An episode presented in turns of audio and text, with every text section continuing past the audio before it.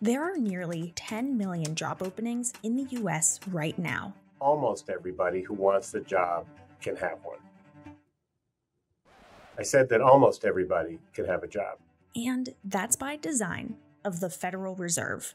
The Fed has to monitor the labor market. Fed has a dual mandate, Dual mandate. and it focuses both on price stability and also maximum sustainable employment.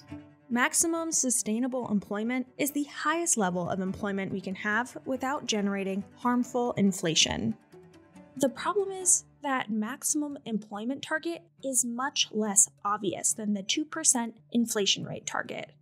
After all, the Fed itself says the max level of employment is not directly measurable. more sort of amorphous thing. There isn't a number and there isn't one particular measure either.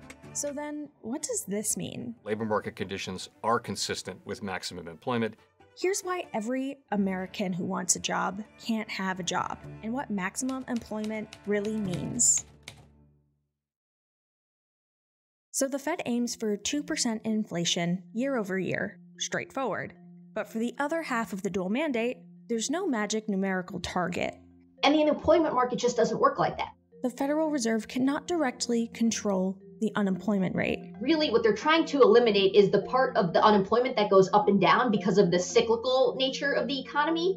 We're never going to have 0% unemployment, and that wouldn't make sense, right? Because there's always going to be movement in the job market. When Federal Reserve Chairman Jerome Powell said most of the members of the Federal Open Market Committee saw the labor market as consistent with maximum employment in 2022, he defined it as the highest level of employment that is consistent with price stability. And that is that is my personal view. But the problem is, Whether we can uh, uh, raise rates and, and move to less accommodative and even tight financial conditions without hurting the labor market, so what Powell is saying here is stable employment hinges on the Fed's actions on inflation, whether they raise or lower interest rates. Think of it like this the Fed mans a sailboat. On deck, maximum employment rides along. Powell can raise or lower its price stability sails by pulling the interest rate cables that will help him steer the boat.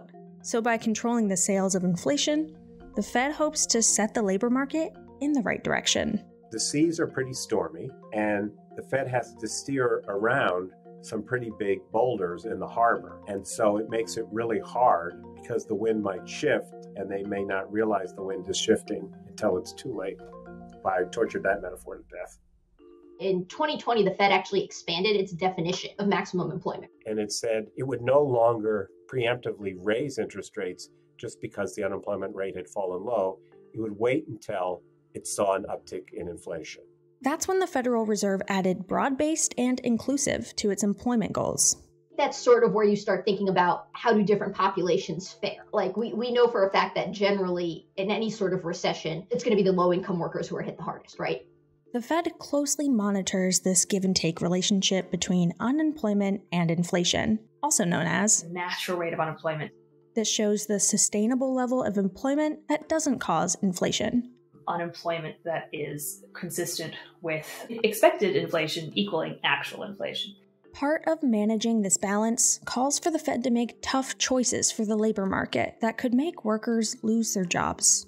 I think it's hard to sell to the public that what you're trying to do is make more people unemployed, right? No one wants to hear that. The economics is if you have so many people working and employers scrambling for workers, we'll get more inflation than we want. The Fed tries to keep the perfect balance of jobs to inflation as steady as possible. Law doesn't have the word sustainable in it. The law just says maximum employment. We can't run experiments on the unemployment rate or inflation the way we can our hypotheses when it comes to physics and chemistry. The question is how low can the unemployment rate go before it starts producing wage pressures and inflation? The short answer is we don't really know. Measuring employment starts with the headline unemployment rate, tracking how many people without jobs have actively looked for employment in the last four weeks. Usually, looking at the unemployment rate is enough because most of the other measures of the labor market travel pretty close to it. Unemployment is only measuring that for people who are looking for jobs, right? There's lots of groups of people who are not counted as unemployed, but might actually want a job. And that's not going to show up in that unemployment number. So, economists dig deeper. Well, one thing they're looking at is how many people are there who say they'd like a job, but they're not bothering to look because they don't think they could find one. That's called discouraged workers. They're looking at what is the labor force participation rate? That is, what fraction of the working age population is either working or looking for work? For example, the labor force participation rate declines when people stop looking for work, which happened amid the pandemic. But these numbers aren't inclusive of nuance as one number does is it's it's masking all the heterogeneity you can see right? So different races different genders different age groups are going to have very different levels of participation. Right now there are about two job vacancies for every one unemployed person. That's where the job openings and labor turnover survey aka the JOLTS report comes in. It's a look into who's been hired and who's been fired. so things like the number of quits that we're seeing, right? Or the number of job openings that are available. Plus, demographics shift the understanding of this data. That's a big reason why defining maximum employment is extra tricky. So, economists track workers' ages. I think it's really important to zoom in on the prime age employment to population ratio. That is the share of people between the ages of 25 and 54 who are working and try to figure out what sort of structural unemployment for the US is today, given the technology, given the policy landscapes, and given the demographic makeup of the country. And so it does change over time. So, at any given point in time, maximum employment is defined by what the population looks like. There might be times where 4% unemployment is consistent with very low or falling inflation, and other times where it may be inflationary. So you just gotta kind of, you know, taste the pudding and see and see how it goes. The maximum employment goals shifts with the state of the economy, just as Powell said back in 2022. Maximum employment will evolve over time and through the course of the business cycle. In the particular situation we're in now, the level of maximum empl- of employment that's consistent with stable prices may increase, and we hope that it will as uh, more people come back into the labor market. The interesting thing is that we were at maximum employment before the pandemic and we had very little inflation. Our country is taking everything that COVID has to throw at us, and we've come back stronger. America is back to work. We're coming out of the pandemic, right? And all of a sudden, we got back to a point where unemployment was historically low, which is generally not what you would expect would happen. And I think a lot of that is just outside of the Fed's control.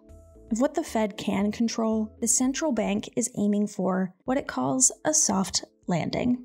Powell thinks that employers will reduce the number of vacancies in, in the economy. That is, they'll stop hiring without laying a lot of people off. And that's the path or the course to bringing the sailboat to shore without hitting any rocks. Jay Powell thinks the wind might hit the sails just right, the good news is that we do see labor force participation picking up again. And if companies find it easier to fill vacancies without bidding up wages so much and then passing on that cost to consumers in higher prices, perhaps, just perhaps, we may be able to sustain this low level of unemployment without inflation growing.